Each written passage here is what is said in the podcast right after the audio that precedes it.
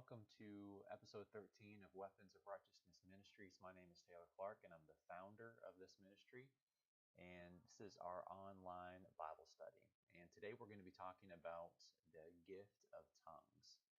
The last three episodes, I talked about the baptism into the Holy Spirit. And in the last episode, I, I prayed a prayer for anyone who hadn't received the baptism in the Holy Spirit. And I mentioned that uh, this next episode, episode 13, would be on the topic of tongues, because I believe that tongues is an outward sign of what's taken place, the infilling of the Holy Spirit. And I'm going to lay, lay some biblical uh, grounding or a foundation for why I believe that. Now, I don't, I'm not saying that you have to speak in tongues in order for you to be filled with the Holy Spirit. Uh, I, I don't I don't believe you have to. I believe that you get to. And I believe that it is beneficial uh, to walking out what you've received through the Holy Spirit. It is a gift, and it's not something that God is going to force on you. And so uh, we're going to get into that here in this episode. We'll see how far we get, and this might run over into the next episode or maybe the next two episodes. But you might be asking, well, why are you talking about this? This makes me feel uncomfortable. Um, for many believers, this topic does make them feel uncomfortable. There's actually churches and denominations out or denominations out there that that don't teach on this, that uh, don't talk about it, that say that that was something that was done in the Bible times or in the first church, but that's not for today. There's some churches that believe that the gift of tongues or speaking in tongues is demonic, that it's not of God. And there's some who just kind of kind of kick this into a closet and shut the door and, and just never talk about it. And that's a problem. That is a definite problem within the body of Christ today that there are certain groups or certain believers that choose not to understand this gift. They're fine with the gift of teaching, they're fine with the the gift of, of giving or the gifts of helps or, or or those types of things. But when you get into the gift of prophecy or the gift of tongues specifically, many believers have an issue in this area. And and they, their heart is hardened in this area. And so hopefully through this study, I'm going to bring some understanding to you and I'm going to describe or, or, show you what is available through this gift. And, uh, and then at the end of these videos, I'm going to give you an opportunity to receive that gift by faith. It's by grace that we receive salvation through faith. And the gift of salvation, it, salvation is a gift. It's a gift that we must receive by faith. Salvation is the ultimate gift God's given, and by receiving that gift, you're now you now have a whole a whole room full of gifts available to you through salvation. But every gift must be received by grace through faith. And so I'll go into that a little bit more into this study, but I'm just going to backtrack and recap on what we talked about over the last three episodes. So in episodes 10 through 12, we talked about the baptism in the Holy Spirit. And we went and looked at the doctrine of baptisms, how in Hebrews 6, verse 2, it talks about there is a doctrine of baptisms, plural. So there's three baptisms, like I mentioned. There's the baptism into the body of Christ, and the baptizer there is the Holy Spirit. That's the born again experience. Then there's water baptism, that's the outward sign of what's taken place on the inside of you. And that's done by a another believer, preferably a mature believer, a, a disciple of Jesus Christ. And then there's the baptism into the Holy Spirit, which is you are baptized by Jesus in the Holy Spirit. And we went through the grounds of, of why, the, the biblical foundation of of why that's needed and the different examples shown in the Word of God. And then I ended with giving you the opportunity to receive the baptism into the Holy Spirit. And if you did that, uh, what I would ask you to do is just reach out to me through through uh, my email, which is weapons of righteousness ministries uh, tmc at gmail.com. Um, or you can go onto our website, weaponsofrighteousness.org, and you can reach out to me that way if you just click on contact us and then leave your information and type a quick message in there, and that'll go directly to my email account, and I can respond to you that way and congratulate you and join you in celebrating this new uh, part of your walk with the Lord.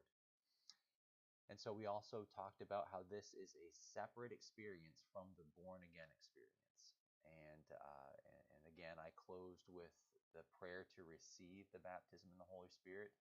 And now we're going to move into tongues. And and again, I'm talking about this because speaking in tongues was often uh, described in Scripture as taking place after the infilling of the Holy Spirit. There's many different parts in the book of Acts that describe how once the Holy Spirit filled an individual, they began to speak in new tongues and prophesy. And we're going to go into some of those examples here in just a little bit. But I want to start out with some questions that I, would like you to ask yourself before we get into this study. Because many people have, like I said, their heart has become hardened to this area of Scripture because they don't understand it or they've seen this abused or, or they just think it's weird. And if it's weird, then it can't be God. And hopefully, I can remove some of that weirdness and I can uh, through through teaching and explaining this to you and laying a biblical foundation, you will be more open to this gift and exercising this gift because I speak in tongues a lot. I should speak in tongues more. I should pray in tongues more. This is in my own prayer time. I, I pray in tongues a lot. And there's benefits of that. There's things that I've seen in my life that uh, that have matured me and grown me immensely from where I was before prior to that. And I've received a lot of, of revelation from the Lord through His Word, but by praying in tongues before reading His Word. There's things that I've been motivated to do uh, that the Lord has put on my heart while I've prayed in tongues that I would not have normally done. And so praying in tongues is extremely powerful. And I want you to be open to this. I want you to have an open heart, an open mind, open ears to hearing this, and and see why Paul taught so strongly on this. And in, in 1 Corinthians 14, he told the Corinthian church, I wish that you would all speak in tongues. Paul wishes that you would speak in tongues, but it's a choice that's made by you. You have the free will to choose whether to open this gift and walk in it or to not. And I'm going to talk about the difference between the corporate speaking in tongues, the gift of tongues, and the interpretation of tongues described by Paul, which is to be done corporately in church for the congregation, for the edifying of the body of Christ. And then I'm going to contrast that with the personal tongue the personal prayer language that every believer is given, which is given to us to edify ourselves, to build ourselves up. And so I'm going to contrast that and show why I believe Scripture shows that every believer has this gift available to them as far as their own prayer language. Some, some denominations believe in the gift of tongues, but only the corporate gift of tongues. It's not for they believe that it's not for everybody. And I'm going to show, hopefully, uh, ho- show you that, that this is for every every believer. This is available. It's a gift. It's not a gift only given to a certain few, but it's a gift given to all believers as far as the personal prayer language to build yourself up, up to edify you. So just some some questions I want you to ask yourself. First thing is are you going to read the Bible as if it's God's word to you? Or are you going to look at it like it's a history book? You see, many believers look at the Bible and they look at it as if it's just a history book. Like, that's awesome that those things happened 2,000 years ago, or 4,000 years ago, or 6,000 years ago in the Old Testament, or that's awesome that those things happened back then, but that can't happen to me. Many believers have that point of view. They read the Bible and they say, And that's awesome that Paul experienced that, or that's awesome that Peter experienced that, or the church in Corinth experienced that, or the, the church in Ephesus experienced that. But but that's not that's not available for me today. They look at it like it's a, a, a book on the American Revolution or on World War One, or that, that those things happened in the past, and that's great, but they don't read it as if it applies to them. When I read the Bible, I read it as it's God's word to me. The New Testament was written for New Testament believers. The New Testament was written for you, for me. We are New Testament believers. And the Old Testament was written so that we can look back and learn and see, uh, be taught by the examples given in the Old Testament. The Old Testament is to be something that we look back on and we can draw from and learn from and then look and read it through the lens of the new covenant, what we have through Jesus Christ. That is how we are supposed to utilize the Bible. The Bible is to instruct and reprove us. I believe it's 2 Timothy, either 1st or 2 Timothy 3.16, uh, that says that the Bible is the Word of God is used to, well, let's just, let's go to it. Instead of me saying it and then maybe quoting it wrong, I'm going to go to it uh, so that I quote it correctly. So we're going to do 2 Timothy 3.16. It says, All scripture is given by inspiration of God and is profitable for doctrine, for reproof, for correction, for instruction in righteousness, that the man of God may be complete, thoroughly equipped for every good work. This is the purpose of Scripture for you. This is the purpose of Scripture for me. That it will be profitable for doctrine, for reproof, for instruction in righteousness, and that we, we may be complete, thoroughly equipped for every good work. So we need to read the Bible as it's God's word for us.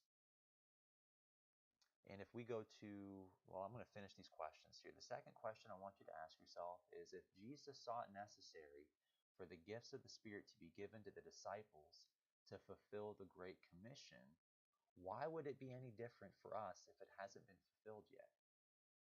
You see, the Great Commission, the reason why God empowered the disciples through the Holy Spirit and made these gifts available to them, available to the church, the body of Christ, is so that we could go out and fulfill the Great Commission. You see, God's never going to tell us something or, or command us to do something without giving us the power or the ability in order for us to fulfill that command or walk that command out. God is not going to ask you to do something without making the power available or the uh, the way available for you to walk through it and do it. So Jesus gave them a command by telling them to go into all the world, preach the gospel to every creature, baptizing them in the name of the Father, the Son, and the Holy Spirit, teaching them all things that I have commanded you. So he's given this great commission to his to his apostles, the believers at that time, the disciples. And there was more than just the disciples there that heard this commission. There was more people there than just the 12. There was actually 120 waiting in the upper room for the outpouring of the Holy Spirit. So Jesus gave this commission to those believers. And he said, But tarry in Jerusalem for the outpouring, for the promise of the Father. So Jesus said, Wait, because you can't fulfill this commission without the Holy Spirit. So he said, Wait, and I will give you the power source for you to fulfill this command that I've given you. So if Jesus thought it so necessary to give the apostles, to give those first believers, the 100, the 120 that were in the upper room, the gift of the Holy Spirit and the gifts that came along with the Holy Spirit in order to fulfill the Great Commission, why would it be any different for today? for you and me because we haven't fulfilled the Great Commission yet. Next question If the gift of tongues isn't for today, why did Paul write an entire chapter instructing the church how to use it correctly and in order? And there's many people who say, well, that was to the church of Corinth. So that doesn't apply to us today. It, Paul wrote that specifically to the church in Corinth. Well, why is it included in the Bible then? The Bible is written for us. It's written for New Testament believers. It's written for those who are followers of Jesus Christ. It's written so that we can, so it, uh, and is profitable for doctrine, for reproof, for correction, for instruction in righteousness. Why did God inspire Paul to write an entire chapter on how the gift of tongues is to operate corporately and personally if it's not for today or if it wasn't for every believer? You see, in second, uh, in First Corinthians chapter 14, which is where we're going to uh, be looking at primarily in this study, at the very end, let's see, in verse 37, it says, this is the end of 1 Corinthians 14, the chapter where Paul is is the, is explaining this gift of tongues. Because apparently this was a disputed topic back in, in Paul's days. This was a, uh, a topic that was not understood. This gift was not understood in how to operate in order, uh, in an orderly fashion, corporately and then personally. And so Paul is instructing them on how to operate in this gift biblically or according to uh, what glorifies Jesus Christ. And so he says in verse 37 if anyone thinks himself to be a prophet or spiritual, so if any of you guys think that you are spiritual, Paul says this let him acknowledge that the things which I write to you. So he doesn't, again, let me go back and say, he doesn't say that if, if anyone within the Corinthian church thinks himself to be a prophet or spiritual. No, he says, if anyone thinks himself, if any believer, any person thinks himself to be a prophet or spiritual, let him acknowledge that the things which I write to you are the commandments of the Lord. So everything that he wrote in that chapter, I mean, everything that Paul wrote in general is a commandment from the Lord, but within that chapter specifically, there's a reason why he ends that chapter this way. He says that we must acknowledge that these are the commandments of the Lord. So you can say what you want about tongues and that it's weird and that uh, that we're just not going to talk about that. We're going to kind of take that part of the Bible and just throw it into the closet, close the door, lock the key, and never talk it about about it again. But according to Paul here, you're not acknowledging that the things that he just wrote in chapter 14 are the commandments of the Lord, are from the Lord, inspired by God. And then he goes on to say, But if anyone is ignorant, let him be ignorant. So you can choose to be ignorant of the things of God. You can choose to be ignorant of this gift of tongues. Paul says, If any of you is ignorant, let him be ignorant.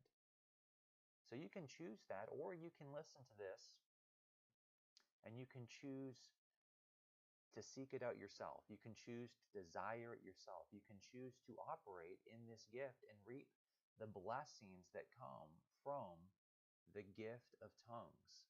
And, and I'm going to go into explaining the blessing of this gift in my own personal life and my own testimony of how I received this gift and and walked it out and what I've seen since that time in my life and the changes that I've seen take place.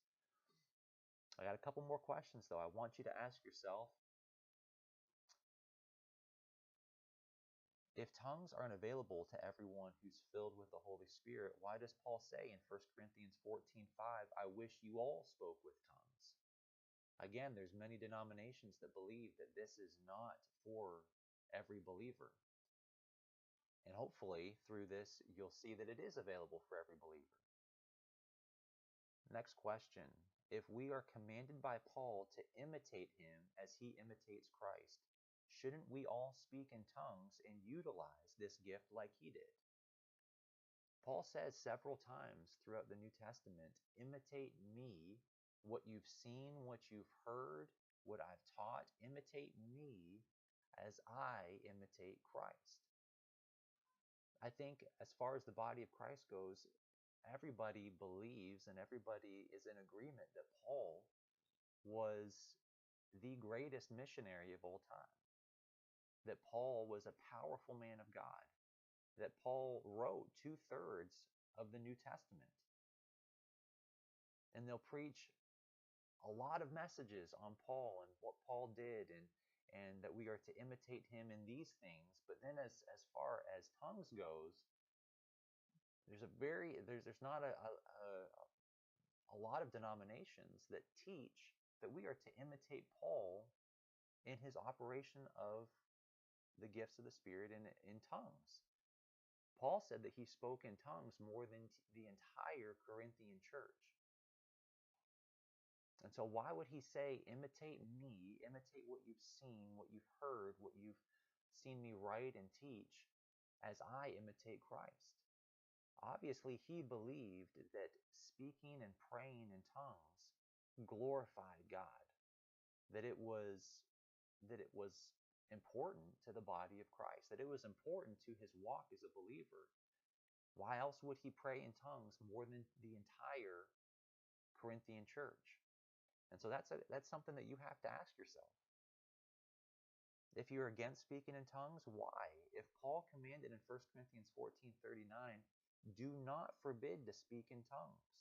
There's many that say that tongues are, are of the devil, that we are not supposed to speak in tongues, that, that tongues does not glorify God. Well, if you believe that, or if you are a part of, ch- of a church that believes that, then you are violating this command of the Lord Again, in 1 Corinthians 14 37, Paul says that these are commandments of the Lord. If you forbid the speaking of tongues, you are in violation of a commandment of the Lord outlined by Scripture. And the last one I want to ask you is why is a large portion of the body of Christ against speaking in tongues and not exercising this gift if the entire New Testament was written by those who did speak in tongues? Do you understand that the entire New Testament, Testament, every book in the New Testament was written by believers who operated in the gift of tongues, who spoke in tongues? We are reading and studying, and our whole covenant, our new covenant, was was documented and written and authored by people, by believers who spoke in tongues. But yet today, many believers think this isn't available to them, or they don't want to speak in tongues. And believe me, if you don't want to speak in tongues, you won't speak in tongues. So I would encourage you to look back at these questions, replay this a couple times, listen to these questions, and ask yourself well, why? Why is that? And hopefully, within within these next studies, I'll answer that question why, and you'll be you'll be able to gain some understanding, and you'll be able to uh, to not be ignorant regarding this gift. And I pray that you will receive it by faith and operate in it because it is powerful. It is a powerful blessing, a powerful gift that's meant to be utilized by the body of Christ to equip you in order to do all that God has called you to do in this life. And so, for the first scripture, we're going to go to Mark chapter 16, verses 15 through 18. And this is Mark's documentation or recording of Jesus' Great Commission. You know, there's different uh, wording used in Matthew. I mean, there's similar wording used in Matthew and Mark and, and the different uh, different writers and their uh, recollection of Jesus' Great Commission.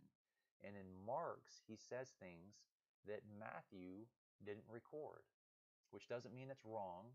It doesn't mean that Mark's account is is false and Matthew's account is right. It means there was two different people seeing an event that have similarities, but also have differences that heard different things that the other person didn't hear. And we in law enforcement understand this. We can go to a call and we can interview multiple multiple witnesses of an incident. One witness will say one thing and then we'll go to another witness and they'll describe similar things if they're telling the truth. If one of them is if they're both telling the truth, they'll describe similar things in the incident, but they'll also have additional details that the first person didn't give. And so just because Mark chapter 16 verses 15 through 18 doesn't look like Matthew chapter 28 in Matthew's account doesn't mean that either one is wrong. It means it includes both. It includes both of their testimonies of what they heard. And so in Mark chapter 16, 15 through 18, Mark says this, and he, referring to Jesus, said to them, Go into all the world and preach the gospel to every creature. He who believes and is baptized will be saved, but he who does not believe will be condemned. And these signs will follow those who believe. In my name they will cast out demons. They will speak with new tongues. They will take up serpents, and if they drink anything deadly, it will by no means hurt them. And they will lay hands on the sick, and they will recover. So the first thing I want to focus on, and this might be the last thing, this is probably going to be the last thing I talk about on this video, and we'll continue on with this topic in the next video in episode 14. But I want to close by talking about uh, focusing on this phrase, but he who does not believe will be condemned. And this is kind of a side note, stepping away from the tongues aspect of it. I want you to understand because I see and I hear believers all the time they bring up uh, that someone is condemned by sin, someone's condemned because they committed suicide, someone's condemned because they were a murderer, because they did something horrible in their life. I want this to be very clear to every person listening that you, the only thing that condemns you to hell is not believing in Jesus Christ. That's it. Sin does not condemn you to hell. Suicide does not condemn you to hell. Murder does not condemn you to hell. Cussing does not condemn you to hell. The only thing that condemns a person to hell is rejecting Jesus Christ as Lord and Savior. I mean, listen to this verse. He says, He who believes and is baptized will be saved. But notice what he says, but he who does not believe will be condemned. There's many people who believe that if you don't get water baptized, then you're still going to hell. Or water baptism is what saves you. I was talking to a lady just a couple days ago, witnessing to her at work, and she believed that she was saved because she got wet, because she she got dunked in water. I want to make this very clear. You getting baptized does not mean you are saved. You believing in Jesus believing in his work on the cross, making him Lord of your life, that is when you are saved. That's when you receive salvation. That's when you are no longer condemned to hell. So, again, I want to say not being baptized does not condemn you to hell. We are to get baptized. We are to be water baptized. That's an outward sign of what's taken inwardly. That's a powerful ceremony. That's something that Jesus commanded us to do. But that doesn't mean if you don't get baptized, it doesn't mean that you're going to hell.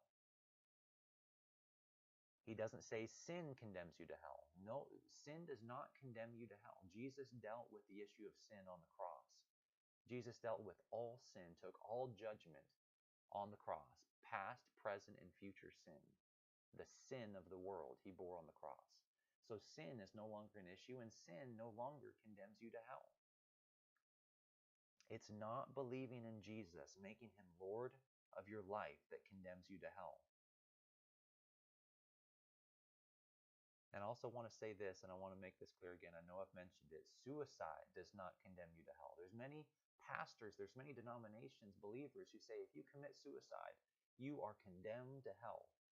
That is not what's said in Scripture. It doesn't say that uh, that if you don't believe in Jesus, if you don't make him Lord, or if you commit suicide, then you're going to hell, then you're condemned to hell. No, I mean, suicide is not good. Suicide is is uh, definitely a tool of the devil, It's a um, it's something that people believe in a deception spoken to them by by Satan himself for them to go and take their own life and kill themselves. That's definitely doesn't bless God to do that. But it does not condemn you to hell if you if if someone commits suicide. It's not well they believed in Jesus but then they committed suicide and so that nixes their belief in Jesus.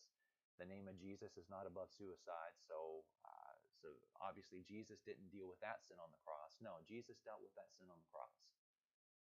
Suicide is a horrific event that can affect family members for generations to come, but it does not condemn a person to hell. The only sin that condemns a person to hell is rejecting Jesus Christ as their Lord and Savior. And so I'm going to stop there and we'll continue in episode 14 on talking about the gift of tongues and what that means and the biblical foundation for that. I want to thank you all for listening today. I pray that it's uh, something I said blessed you, and uh, we'll catch you in the on the next episode. I want to close here in prayer real quick, and uh, and then we'll we'll finish. Father, I just thank you for this time. I thank you for everybody that is listening to the sound of my voice, Lord. That I pray the words that I've spoken in this episode have hit good ground, and that those seeds will take root and will reproduce a hundredfold within their lives and the lives of those around them as they begin to speak boldly your word to those people around them, Lord. I pray, Father, that those listening would read your word as it's your word to them and not just a history book. And that they would take these truths, Lord, that I'm speaking and apply them to their lives. Holy Spirit, confirm to them that what I'm speaking is truth thank you for doing that, Lord. I thank you for the Holy Spirit. I thank you for the gifts of the Spirit. I thank you for the gift of tongues. I thank you for all the gifts available to us through the Holy Spirit. And I thank you for blessing this time that we've been able to share together. In Jesus' name, amen. All right, have a blessed week.